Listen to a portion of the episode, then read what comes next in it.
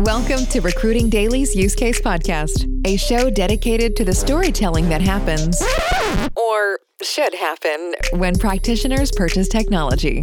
Each episode is designed to inspire new ways and ideas to make your business better as we speak with the brightest minds in recruitment and HR tech. That's what we do. Here's your host, William Tincup. Ladies and gentlemen, this is William Tincup, and you are listening to the Use Case Podcast. Uh, today, we're actually going to be talking about a company called Humantic, and we're going to be talking to Amarpreet, who um, I've known for a while. I actually uh, advise him and uh, his company, and uh, and so it's kind of it's fun for us to actually talk because we talk uh, at other times about different things. But this is all about you know the the use case for Humantic. So why don't we why don't we start off with introductions? Um, why don't you introduce yourself and uh, and also uh, tell the audience about uh, Humantic, what it does, why you created it, you know, those types of things. Absolutely, William. First of all, thank you. Thanks for having me on this podcast. I, I know this is slightly different than many conversations we've had. But um, yes, about me, I'm the founder of Humantic AI. Um, what is Humantic AI? um, I would say with a partner that um, talent teams, that people leaders, they, they turn to when they think about building best in class teams. And I'll talk more about that. You know, what, what does that imply? In terms of what the product is all about, we focus very, very squarely on the uh, behavioral and soft skills, you know, those side of, uh, you know, aspects of talent assessment uh, those aspects of you know creating the right teams uh, because um, again and again I think uh, we've all come around to realizing the fact that that's where uh, generally we miss out when we are trying to put in place uh, the best uh, kind of teams together. So that's a little bit about us to start off, William. I like that. I like that. So when people come to you, you know, they seek you out when they first come to Humantic what's what's the problem there what's the well you know it's going to be several but what's the central problem they're trying to solve for? So the central problem uh, that I, I, would say generally these are people who come to us. These are people who realize that um, understanding people in a holistic manner is critical yeah? So there are people out there who don't really believe as much in um, soft skills, let's just call them, or behavioral aspects, let's just call it. So th- there are those people. But generally, the people who reach out to us are people who believe this is uh, important, this is critical, who have seen success because they've done it at some level, but they've not been able to scale this um, beyond a very, very limited uh, you know, level. So that's, that's generally where we start out. So their focus is hey, look, uh, this is critical. Now we want to be doing this at scale. We want to be doing this across multiple steps of our um, um, team building, our talent acquisition. Uh, you know, it doesn't just have to be hiring and recruitment. There are the pieces to it, but that's generally the starting point uh, we've seen. And um, are there other solutions that they've used and uh, for whatever reason they're not working as well or is this something additive? Like what are you seeing with the buyers uh, so far?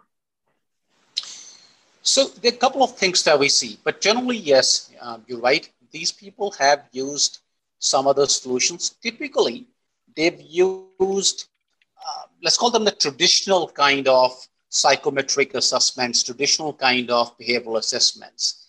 So now the unique thing about us, you know, and uh, let me call it out, uh, it does catch a lot of people by surprise is that we uh, are a completely predictive way of providing, you know, this assessment. So, and what that implies is when I say completely predictive, there is no test. Yes, so Humantic doesn't need a person to take a test. So it's not, you don't need to take a gamified test. You don't need to take a, you know, questionnaire kind of test. None of that is there the more important thing is that implies that you start opening up doors to use cases that haven't been possible in the past when there's been a test required you know, for a candidate to undertake. So explain that change for folks that have bought assessments, uh, yeah. traditional assessments in the in the past that kind of understand, yeah. you know, what an assessment is. If you're not if they're not taking a test, then yeah. how do you get to the outcome? Okay, so let me. Um, so I think the two questions I see there are two points. So one is if there is no test, how do we do it? Um, I'm not going to the details of the science and technology, but at a very high level, uh, we leverage a couple of areas where there's been a lot of academic research happening over years, in some cases over tens of years. Yeah, but it's never really gone mainstream, but there have been a bunch of constraints, uh, I, I would say. So one part of that is what we will call psycholinguistics, so, which is the ability to understand someone's behavior and personality from their linguistic, you know, usage patterns, from how they write, for example. So that uh, it catches a lot of people completely by surprise. That research been around, uh, William, since around 1992 or so. There's hundreds, hundreds of research papers on that. And uh, we, we are not, we don't see ourselves as a a research company, I, I like to think of us as a applied research or a research productization company. Yeah, so we uh, that's the kind of uh, research that we bring to the fore, uh, where we could study something that people have written. Um, typically, it's why research been around. It's been proven, but still not been mainstream because typically it's required pretty high volumes of data. But now um, and that brings me to the second part of you know what we rely on. When we start combining this linguistics, you know, based signaling ability with machine learning and AI, yeah, on the other side, then the need for data starts going down drastically because not, not everyone has, you know, uh, mountains of data that typically otherwise a purely linguistics-based approach will uh, require. So we combine these two things. So it's very fascinating, you know, because a lot of people say, hey, you guys are AI. And I, I say, yeah, you know, yes, this, this is AI. But uh, if someone really knows the space, then we talk about, hey, look, there is technology, you know, the machine learning and the AI side. But there's also a lot of science, you know, in terms of psychology, in terms of biopsychology. So that we combine, you know, to essentially bring out uh, this predictive assessment where we are looking at uh, data that's already available about people. We're looking at their resumes right? You know, you're already looking at someone's resume and trying to understand them. How about AI making use of that to tell you a little bit more or, or, or a lot more? Uh, we make use of people's LinkedIn profile, for example. You are looking at someone's LinkedIn profile when you try to understand them, assess them. Well, let AI you know, lend you a helping hand. So that's that's how we bring that existing data. We call it data recycling because you're literally taking existing data, you're recycling it, and you're producing, you know, something really valuable that lends a helping hand to the hiring managers, to you know, the assessing uh, teams out there. So, so give me a success story, or walk me and the audience through kind of an ex- a success story. Somebody that wasn't using Humantic, you know, did the demo, found you, did the demo, said, "Okay, let's do it." and then they did it and then they had success with a position or positions plural etc walk us through that right absolutely so sounds good so before i get into the example let me tell you a little bit you know more because we're talking about the use case here so there are three parts um, you know to the humantic use case or three pieces to the humantic value so uh, so three touch points typically so one touch point that we have is with recruiters. Um, so where recruiters use Humantic to know the candidates better, they use it to personalize their outreach, for example.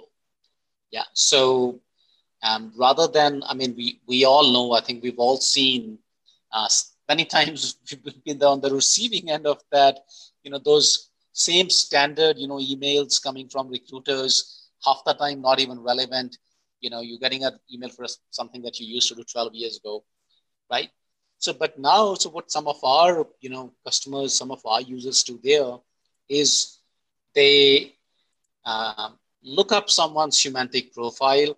Humantic actually tells them that, oh, William's a person where you need to, uh, you know, who's going to find, um, you know, the a role is going to be appealing to William. Let us say if it is, for example, you know, very challenging, if it pushes his boundaries, you know, that's the kind of a person that William is. Amarpreet is going to be more about, you know, striking a balance or having a good team, you know, so those kind of things. So that is the first part.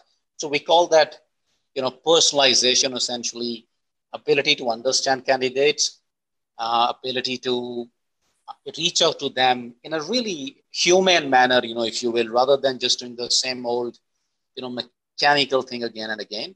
And typically that ties into uh, conversions. Uh, you know, we have some examples I can talk about where some of our users see almost a 50 to 100%, sometimes more than then jump in conversion, how many people respond to them when they reach out. Second part is, uh, is where the core of the platform is uh, where Humantic is used primarily from a talent assessment perspective. So whether that is for incoming new candidates or even it is for existing internal candidates who might be looking out for new roles internally. Yeah. So that's uh, that's the second part. So you're trying to, and we, we talk a lot about, you know, making hiring a two-way street. Uh, you know, I, I like to call it.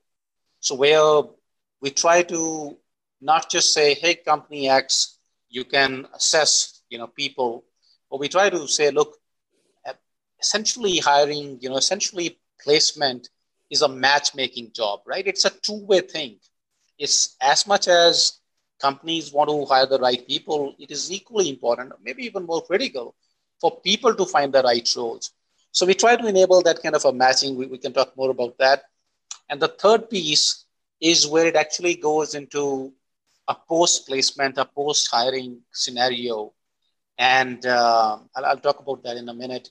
So, where our customers use it from a talent analytics perspective, from a uh, what is my company like? What is TeamX like? How does it differ from, or how, how is it similar uh, to the overall, let us say, the behavior and the values that the company exhibits? So these are the three broad pieces, you know, starting with uh, candidate experience and outreach to core assessment to talent analytics. So these, these are three pieces that we touch upon, uh, William. I love that. Where, uh, so far, where are recruiters or hiring managers, where are they placing this in their workflow? Are they placing it further out uh, as, as again, as an assessment, or are they placing it uh, a bit further in? Uh, uh, from a workflow perspective. And then the second part of that is, I'm assuming this is integrated with in within their ATSs, uh, so they can move things around. But but but but again, that's an assumption. So tell me tell me what's going on there. Right. So I think what we've seen is it really depends uh, on who we end up interacting with. So, so you you have an idea. So we have a lot of we have a fairly high volume of uh, I'll say bottom up, you know, inflow. So we we're lucky to be, you know, um, quite popular, I would say, with the with the thought leaders, uh, with the peoples, you know, who are going and speaking at events and conferences. So we get mentioned quite a bit, saying, "Here's here's an example," and not just that. I mean, we've we've been on multiple fronts, you know, from uh, mainstream media, Wall Street Journal saying this is the future of uh, hiring or talent assessment to a you know Harvard Business Review saying that, or a um, you know some of the Stanford professor types or the IO psychologist types saying that. So we've, we've had quite a bit. So a bunch of our users are individual recruiters. They typically uh, look at, uh, they typically use the first part, which is the candidate outreach engagement part. But whenever we end up engaging with the senior leaders at uh, an organization, senior talent um, management, talent acquisition leaders, then usually um, it is all the three parts that come into play because they, they have a more holistic focus in terms of how they want to uh, hire, build, and develop talent. So those two things really make a difference what the starting point becomes and who uses more of which of the three modules that we offer. Okay. Okay, good. And uh, on the integrations part uh, about ATSs, did I do I have do I understand that correct? Yeah. So we we have multiple uh, touch points. I mean, we have this again philosophies, and we, we see ourselves as a intelligence, you know, first product is mm-hmm. is how I like to call that, rather than you know a workflow product. We we don't in simplify steps of the process, but we bring a layer of intelligence so we have this theory that intelligence first product should essentially disappear behind the scenes. So essentially integrate into a lot of systems. So what we have is, so we have multiple touch points. Um, yes, ATS integrations, for example, is one part. We have a dashboard that a bunch of our users use, you know, which is a web application. We have a Chrome extension that works, you know, from a outreach perspective. We have an API, again, that is used by some of our customers to uh, plug data into some of their own, you know, native in-house, you know, systems, etc. So it's a combination of these touch points typically that people use. That's smart, especially, and, and you talked about it a little bit. Uh, internal mobility might be managed by a different system than their ATS. So having the That's ability, true. you know, to be able to integrate with or work with that as well. Um, right. Let, let, me ask probably a question that a lot of uh, audience members will have is where does this work best? Okay, so you know the typical answer from an entrepreneur is it works everywhere. yeah, for everybody. Every so uh, so let's not do that. Um, yeah. Is there anything in the data that suggests industry or size of company or types of positions, etc.? And again, things where we know we you know you might not know everything, but things that you automatically right. like, yeah, bank tellers, you know, absolutely great at that. Whatever. Um, yeah. So anything that you can see from the data so far? Yeah. So I think uh, it, my answer is going to be, uh, you know, slightly non-standard. Um, I, am definitely not going to say works everywhere, etc. I, I think, uh, you know, with time you learn some of those lessons. But all in all, we, we haven't really seen like one vertical or segment, you know, saying, oh, it works great in banking, it works great in um, retail, airlines, etc., etc. But what we have seen is that it works really well, uh, as I said at the beginning, with customers who already have a level of education related to the value of behavioral personality assessments.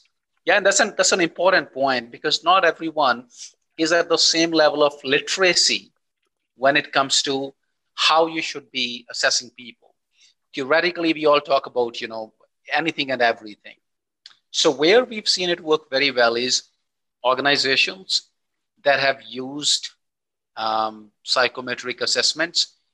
Almost always what we come across is that because one of those psychometric assessments are generally generally quite aggressive. I'll not get into you know any uh, naming any names, but for example, um, our assessment could be literally in the region of a dollar or even a few cents. So these are people who probably used it for just leadership hiring, right? And they've come to believe in the value of that, saying, "Oh, this thing works really well."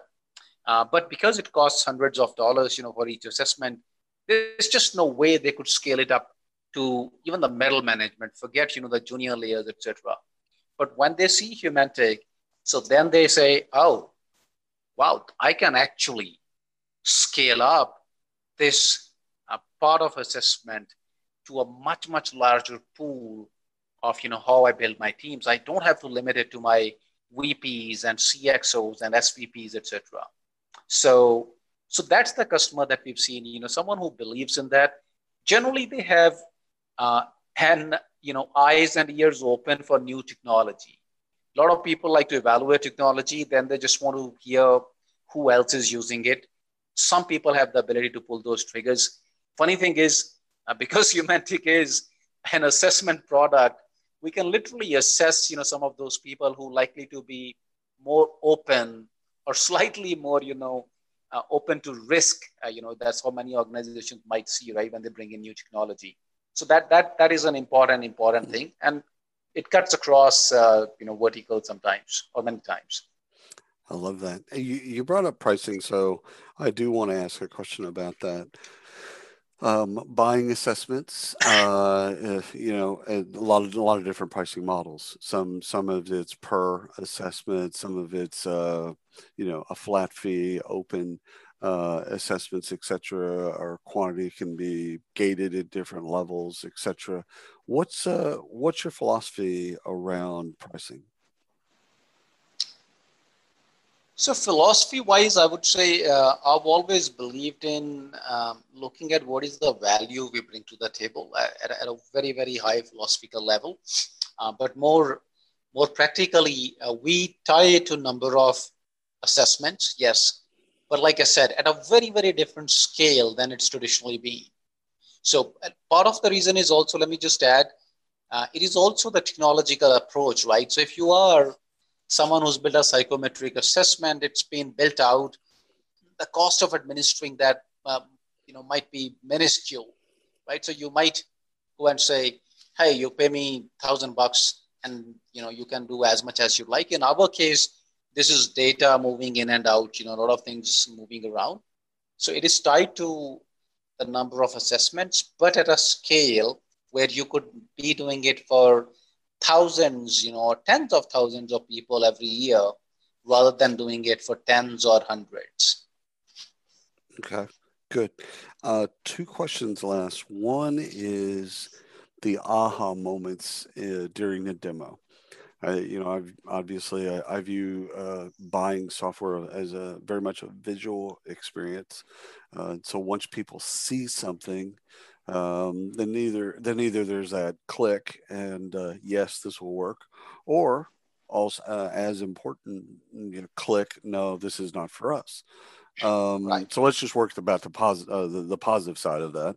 Uh, aha moments when you've shown people Humantic, what have they said to you? So, William, I'm actually going to give you two answers for that. Okay, so the, the first answer generally is uh, this is very uh, exciting for people when you say, hey, I can predict anyone's personality, right? So a lot of the times people will say, can you do it for me? And um, yeah, so that's the natural reaction, right? You're all, all curious now.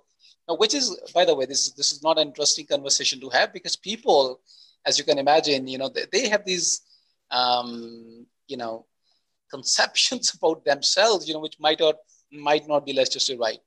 So, but we know we know that, yeah, I mean, you know it goes, right? So, but we we know that we are, you know, we will around uh, our benchmarking shows around 85 plus percent accuracy. So we know that we'll be right eight to nine times out of 10.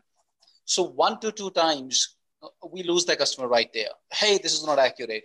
Uh, earlier I used to do this saying, hey, look, look, scientifically you should look at one assessment and judge the accuracy. You have to take a sample and you know do correlations. And I've given up on that, yeah, because I know that eight to nine times I'm gonna be hearing, "Holy crap! How did you guys really do this? You know, how is this even possible?" But I'll, I'll tell you. So this is one part. Yeah. So this this generally this is how it goes because it takes seconds. You know what what we do. You know, literally happens in 15 seconds. You have someone's assessment available, more like 10 seconds actually. So second part is, you know, before we even get to the product demo, I, I like telling people a small story. Yeah. So that story generally, generally does the trick. Uh, so I tell them about this company that um, has built two products. Uh, one of them has been, um, you know, rated as as one of the biggest AI-led innovations in its space, and has been called that by all the top experts in the space, pretty much all the top experts in the space, uh, mainstream media, publications, researchers. Yeah, so that's one. And uh, second product has been, you know, it's a separate product, but it's the same team, has been rated as, again, an AI-enabled, you know, uh, people consumer intelligence leader by Forrester for a different segment. And I tell them, uh, I asked them, I said, how many people do you think did it take to build two globally recognized leaders, AI, you know, in AI-led technology leaders? Uh, do, do you want to take a guess? yes, um, I'm going to say five. Okay, so five it is, and the company is us. So that's that's that moment. you know, you, now you, you you you know you you know some of these things, so it doesn't yeah. really work. But yeah, yeah. yes. So when how how do you build two two, not even one, globally recognized leaders in you know AI space, which is super competitive right now? You do it twice over.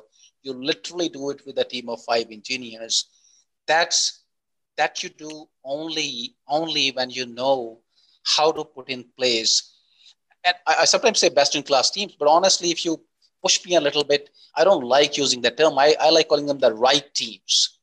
Not not is every person is the best person for every team. You know, someone who's the best here might not be best there. That's how you put the teams together. And that's what we enable. You know, same thing that we've been able to do, you know, from a team perspective. That's the same thing that we enable for our customers, helping them build the right teams, the best possible teams, which deliver uh, these kind of you know results that otherwise you, you can just imagine. So that that for many people is like, oh, I need to pay attention. This thing seems real because how, how the hell did this really happen? And, and we're showing them, you know, like we're not just talking, so we're showing them, here's, you know, uh, this person saying this, here's, you know, Wall Street Journal, here's Harvard Business Review, here's this, here's all of that. So the, the, the we've seen, you know, that, that catches people's attention. Well, brother, this has been fantastic. I told you it'd fly by, and it did. Um, folks out there, please take a look at, at uh, Humantic whenever you get a chance. And uh, uh, um, just thank you for coming on and spending some time with me and the audience. And uh, thanks for the audience for listening to the Use Case Podcast. Well, thank you for having me. It's always, always a pleasure chatting with you. And yes, you know, time, time really flew by. Uh, thank you, William. Thank you for having me on this one. All righty, my friend. Bye bye. You've been listening to Recruiting Daily's Use Case Podcast. Be sure to subscribe on your favorite platform and hit us up at recruitingdaily.com.